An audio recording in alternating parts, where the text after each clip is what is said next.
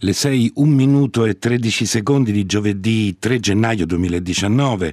Bentornate e bentornati all'ascolto di Qui Comincia, la trasmissione che apre la programmazione di Radio 3 Rai con le sue musiche, le sue storie e le sue immagini. Vi danno il buongiorno Federico Vizzaccaro in regia alle scelte musicali, Daniele Di Noia che cura la messa in onda alla console e Attilio Scarpellini che vi parla al microfono. Temo più la minaccia che il colpo, diceva Jean Jean-Jacques Rousseau, peraltro evocato nella notte di Radio 3, e oggi cominciamo da lui, dal cittadino di Ginevra, che ammetteva di essere un tipo suggestionabile e nel contempo metteva in guardia i suoi lettori da quell'amplificatore amplificatore di pericoli e di minacce che è l'immaginazione, anche se va detto che spesso questa ipersensibilità al pericolo può anche vedere lontano, minaccioso, minacciosa ad ogni buon conto. È la nostra parola del giorno, il filo rosso musicale che ci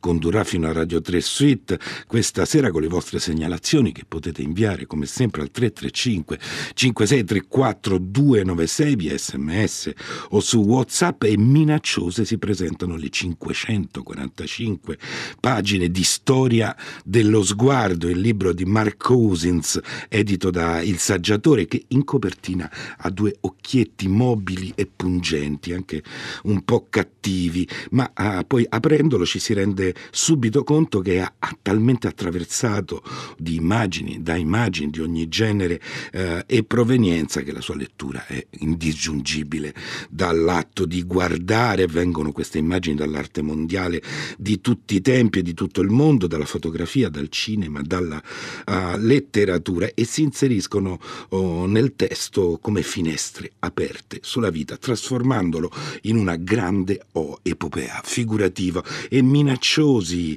uh, apparivano lo sguardo romantico, gli elementi della natura, il vento, la pioggia, il mare trasfigurati da quel sentimento che i filosofi battezzarono sublime, che è un sentimento insieme orripilato e rassicurante e da una di queste minacce degli elementi in tempesta viene la prima scelta musicale di Federico Vizzacoro da un mare eh, tumultuoso e sonoro che Benjamin Britten ha imprigionato in Storm, Tempesta, l'ultimo dei suoi quattro interludi marini, opera 33 che ascoltiamo dall'Orchestra Filarmonica di Bergen diretta da Neeme Jarvi.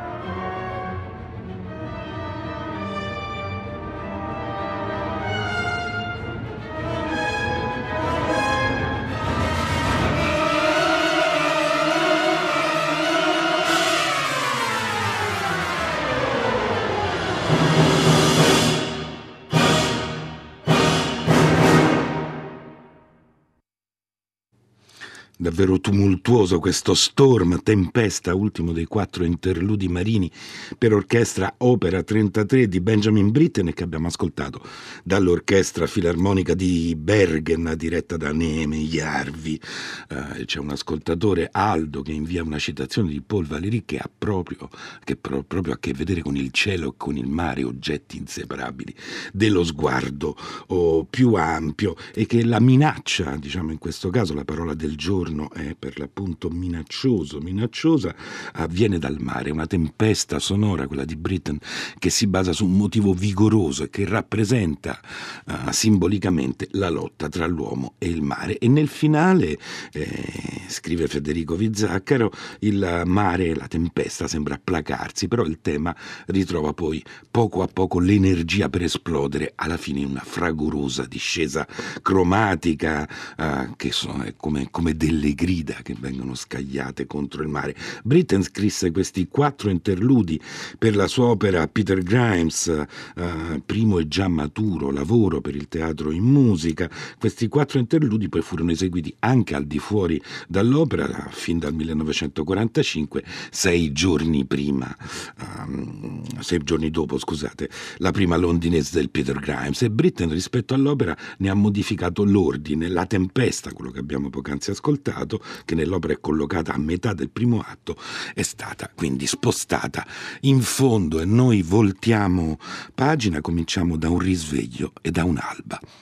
Sei del mattino, mi sveglio. La camera da letto è completamente buia. Tiro sulla persiana e questo è ciò che vedo. Condensa sul vetro, illuminata da lampade al sodio fuori dal mio appartamento. Ancora oltre, a chilometri di distanza, il bagliore rosa, polvere del giorno che nasce più in alto del blu marino, un albero spoglio in lontananza. Quest'acquarello, questa scena nebulosa mi dà conforto. Oggi comincerò a scrivere un libro, un libro sul guardare. Nei prossimi mesi mi aspettano decine di migliaia di parole, pagine di parole e paragrafi che non assomiglieranno minimamente al mondo, ma che userò per provare a descriverlo. Ecco, cominciamo con queste parole. La monumentale storia dello sguardo di Mark Cousins, tradotta da Alessandro Donofrio per il saggiatore, eh, comincia con un'alba che in realtà è ancora molto lontana, con dei colori che si confondono, con una fotografia che è inserita nella pagina del libro subito dopo le parole. Questo è ciò che vedo. Ce n'è abbastanza per spiazzare il lettore, soprattutto se è stato attirato dalla promettente casticità del titolo Storia dello sguardo, proprio quello che stavamo aspettando, uh, ha dimenticato però di consultare il risvolto di copertina per scoprire che Mark Cousins non appartiene al novero degli iconologi o dei teorici dell'arte, alla Hans Belting o alla George D. Duberman, ma è un critico cinematografico e soprattutto un regista irlandese, peraltro non nuovo alle imprese monumentali, dal momento che è l'autore di un documentario The Story of Film, An Odyssey, la storia del film Un'Odissea, che è epico già nel titolo. Uh, è uno che, come ammette lui stesso, preferisce di gran lunga le immagini, che definisce fluide, invitanti, seducenti, stratificate e leggibili alle parole e ai testi. Alcune persone, scrive nell'introduzione la storia dello, dello, sguardo sono più brave a guardare che a leggere e questo libro è particolarmente rivolto a loro. Oh, ecco, da una storia ci si aspetterebbe di vederla cominciare con una data, un documento, un reperto e invece no, la premessa dei Cousins è completamente ripiegata nell'esperienza visiva. Il risveglio, una fotografia e una didascalia che la descrive con grande accuratezza, con quello stile che i greci battezzarono, chiamarono ecfrastico e poi il viaggio comincia da dove secondo Cousins, tutto è cominciato dal Big Flash, contemporaneo al Big Bang, l'evento più luminoso che abbia mai avuto luogo, quello che rese possibile il guardare. Peccato che a quel tempo non ci fosse nessuno a guardare, aggiunge subito l'autore, e che l'album fotografico della vita sulla Terra cominci con una pagina bianca. Proviamo però a immaginare eh, una bambina, una cucciola di Homo sapiens che apre gli occhi 200.000 anni fa in Africa. Cosa vedrà? Dapprima saranno solo delle ombre grigie, delle sagome dai bordi sfumati e immateriali e sembra impossibile, ma è vero, oh, di questa sfocatura uh, l'autore di Storia dello Sguardo fornisce degli esempi. La fotografia, ad esempio, di un bosco immerso in una luce soffusa e lunare e il fotogramma di un film, Persona, film di Ingmar Bergman del 1966, dove un ragazzo guarda sua madre, che è un'immagine ingrandita e fuori fuoco, è la bellissima Le Woolman, eh, un'immagine fantasma troppo vicina che il ragazzo sembra voler toccare con la sua mano alzata. A molti sarà capitato, commenta Cousins, di risvegliarsi accanto a qualcuno, la testa dell'altro così prossima da essere sfocata, a una distanza così ridotta, gli occhi dell'altra persona possono fondersi in un unico grande occhio nel mezzo del volto, quasi fosse un ciclope. Con gli alberi della foresta, il volto della madre, il primo sguardo della vita, eh, è un'immagine amorosa che non riesce a mettersi a fuoco, ad essere nitida, come se le lenti dei nostri occhi non fossero abbastanza potenti per curvare i raggi che provengono dall'oggetto guardato. E, e non ci riesce perché è troppo vicina. E non basta perché tutto è contemporaneo in questa storia dello, dello, sguardo che si lascia portare dal vento dell'analogia visiva, apparentemente senza curarsi della distanza temporale che intercorre tra l'Homo sapiens e il cinema, perché la sfogatura offre l'occasione a, a Mark Cousins di fare un'incursione prima nello sfumato leonardesco, con la sua tecnica senza linee e senza confini, poi in un quadro di William Turner che porta quella tecnica fino all'estremo estreme conseguenze, per poi tornare nuovamente sul cinema con una scena tratta dai racconti della luna pallida d'agosto di un regista giapponese, Kenji Mizoguchi, eh, che in effetti è spiccicata a un quadro di Turner, con la differenza che qui non ci sono colori e pennelli a riprodurre quell'effetto di smaterializzazione che il pittore inglese applicava soprattutto al cielo, al mare, anche lui, ma delle lenti a focale lunga, luce diffusa, una macchina del fumo, un filtro diffusore e un contrasto basso per convincerci, dice il regista scrittore, a uscire dalla nostra vita quotidiana tridimensionale dai bordi netti e a immergerci in un mondo fluttuante.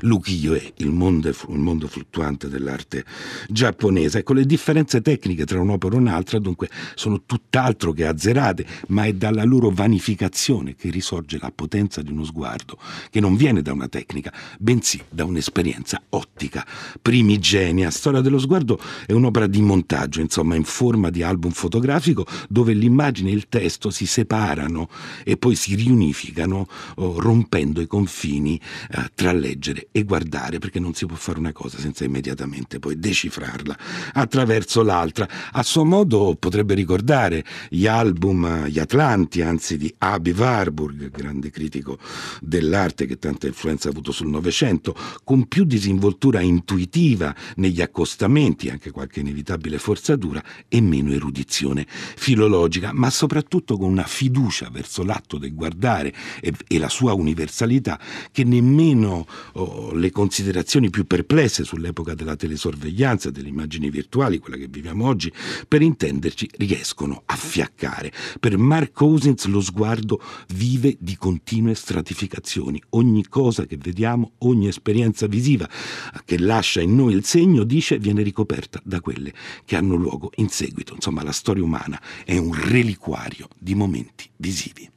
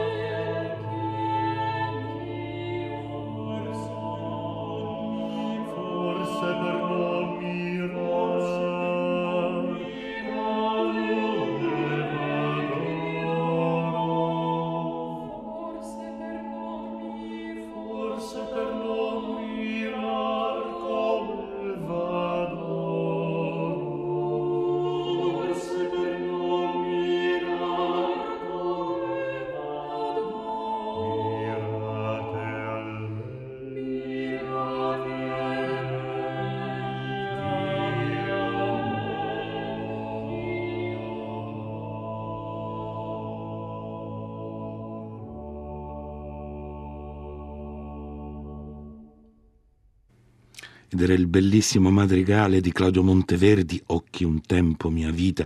Lo abbiamo ascoltato dall'ensemble vocale La Veneziana, il madrigale a cinque voci su testo di Battista Guarini dal terzo libro dei madrigali pubblicato nel 1592. Il testo poetico è tutto incentrato sullo sguardo, sullo sguardo della donna amata che un tempo fido sostegno oggi viene a mancare. Eh, occhi un tempo, mia vita, occhi di questo cor, fido sostegno, voi mi negate ahimè l'usata aita, tempo è ben di morire, a che più tardo, a che torcete il guardo, forse non mirar come vadoro, mirate almen ch'io moro. Ecco, um, lo sguardo, lo sguardo a tratti viene anche il sospetto che non sia davvero lo sguardo, il vero oggetto della storia di Mark Cousins pubblicata dal saggiatore, ma piuttosto il guardare e il visibile. Lo sguardo come contatto visivo con l'altro, che è esattamente ciò di cui parla il madrigale di Monteverdi che abbiamo appena ascoltato, è materia in questo libro solo di alcuni capitoli, ma va detto che lo scrittore regista irlandese non esita a sviscerarne la natura sensibile e a volte traumatica. Lo sguardo è più di una proiezione mentale, è una freccia visiva che va da uno all'altro, se non, come pensava ad esempio Alberto Giacometti, un fluido che esce dagli occhi, l'esuberanza di una presenza e di questa quasi materialità. D'altronde ciascuno di noi si è reso conto almeno una volta nella vita, guardando, ma soprattutto sentendosi guardato. Oh, e di questa capacità di toccare, di penetrare degli occhi parlano sia la poesia di tutti i tempi, sia le superstizioni magiche sulla fascinazione sul malocchio. Ecco, nella sterminata iconografia che correda il libro di Mark Cousins ci sono molti esempi che riguardano proprio il potere magico, benefico o malefico attribuito agli occhi. E tra i più belli c'è il dettaglio di una miniatura di un manoscritto islamico del 1400 dove la forma dell'occhio è usata per rappresentare una porta, il portale che conduce all'anima uh, ed, ed è, che, che, è anche un, il simbolo di una meditazione sulle eterno, mentre c'è un altro oggetto, il Nazara, assomiglia un po' a quelle conchiglie chiamate occhi di Santa Lucia, che all'opposto è, è un talismano, anch'esso a forma di occhio, ma fatto per respingere invece lo sguardo, per respingere lo sguardo del diavolo. Gli accostamenti più belli e più arditi del libro sono proprio quelli che riguardano l'intensità e la direzione dello sguardo. Cosa può legare tra loro un'icona russa del 1200 che rappresenta il volto di Cristo e un'inquadratura tratta tratta invece dal film del regista giapponese Yasushiro Ozu, Viaggio a Tokyo, il più famoso dei suoi film. Due immagini sono due immagini che tutto sembra culturalmente dividere.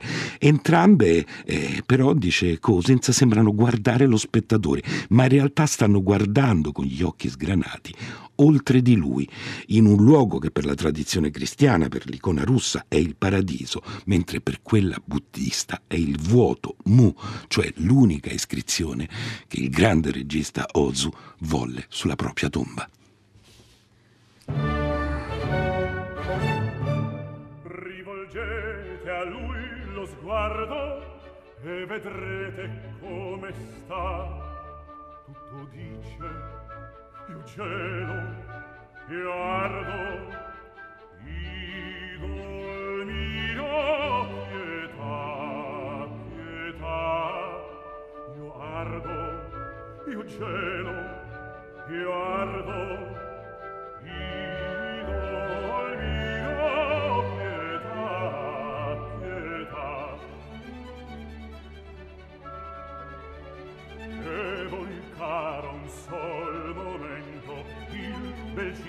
gli a me volgete e nel mio ritroverete quel che l'avrò dir non sa.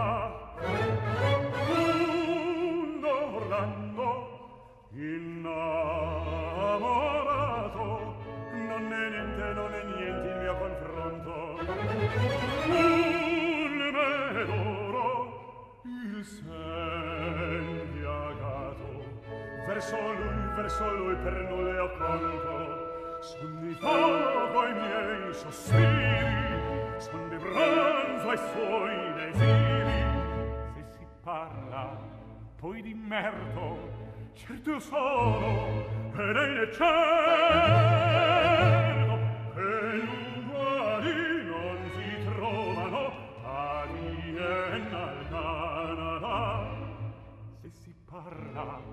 voi di merco certe sono e nelle cerco che l'uguali non si trovano a Viena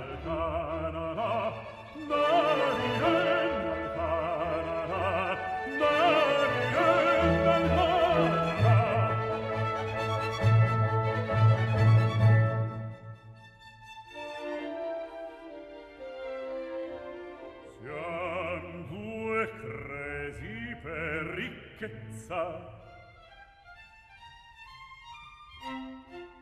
due narcisi per menza in amori marcannoni verso noi sarian buffoni verso noi sarian buffoni verso noi sarian buffoni. Sangue forte in un ciclopo un ciclopo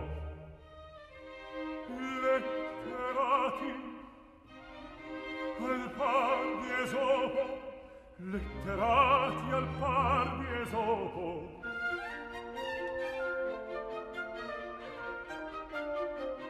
Se vogliamo, se vogliamo, un picnic cede, Sì, gentile, snello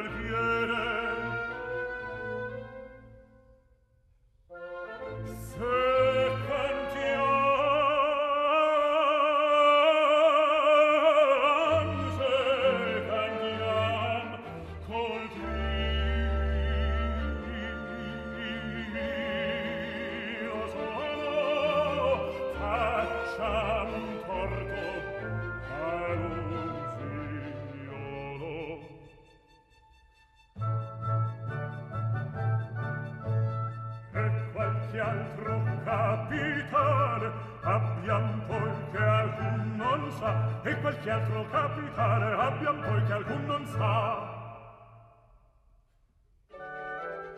Bella bella vengon solo vengon solo se ne vanno se ne vanno se ne vanno e io ne godo e io ne godo e io ne godo. Perroine lì costagno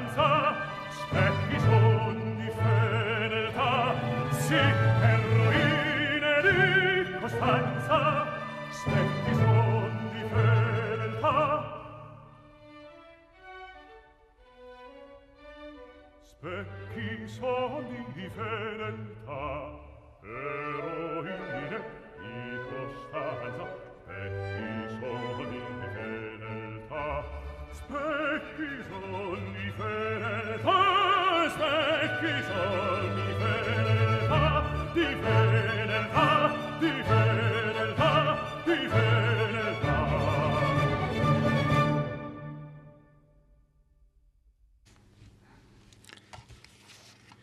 Rivolgete a lui lo sguardo, aria per baritono K584 di Wolfgang Amadeus Mozart.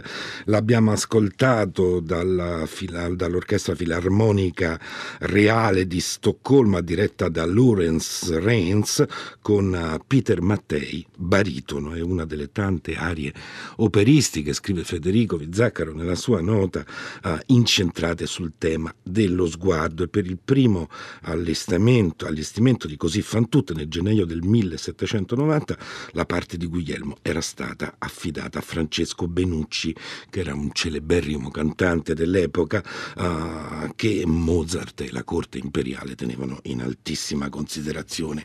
Era naturale che da Ponte e Mozart volessero sfruttarne al massimo la popolarità e le doti vocali e istrioniche e che lo immaginassero come la vera star dello spettacolo, con l'intenzione di regalargli un'aria brillante i due autori prepararono un'aria assai elaborata, proprio rivolgeta a lui, lo sguardo che avrebbe dovuto propiziare l'ennesimo trionfo del cantante. E l'inserimento di questo brano avrebbe però compromesso l'equilibrio e la struttura del primo atto dell'opera, sia dal punto di vista drammaturgico sia da quello musicale. A malincuore Mozart si ritrovò allora costretto ad eliminarlo e a sostituirlo con un brano più breve e più semplice, Non siate ritrosi.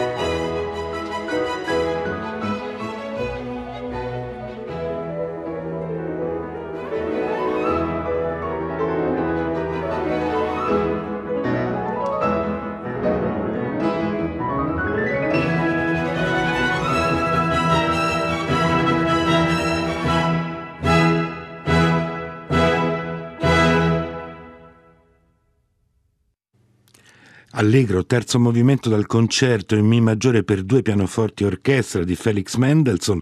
L'abbiamo ascoltato dall'Academy of, of, St. Martin in the Fields, diretta da Sir Neville Mariner, con John Ogdon e Brenda Lucas al pianoforte.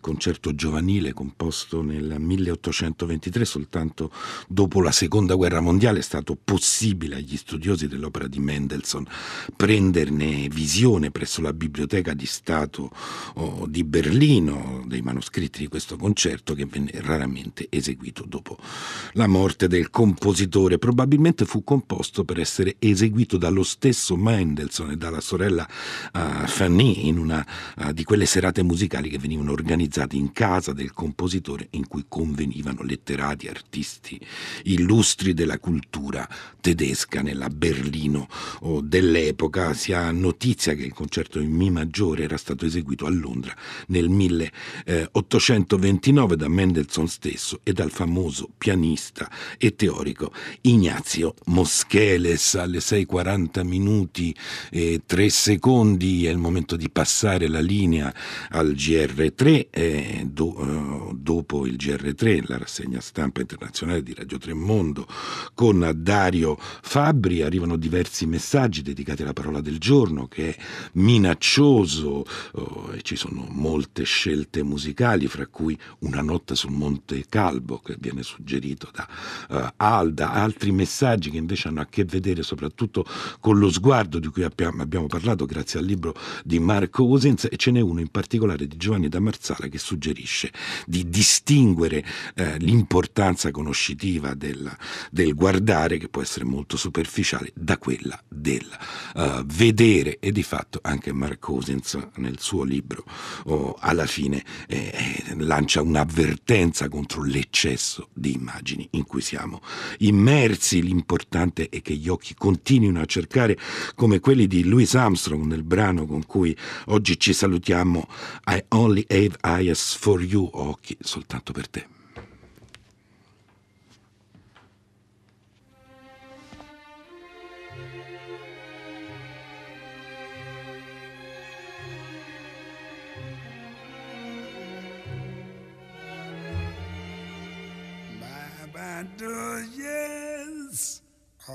The stars tonight. I don't know if it's cloudy or bright, cause I only have eyes for you. The moon may be high, but I can't see in the sky, cause I only have eyes for you.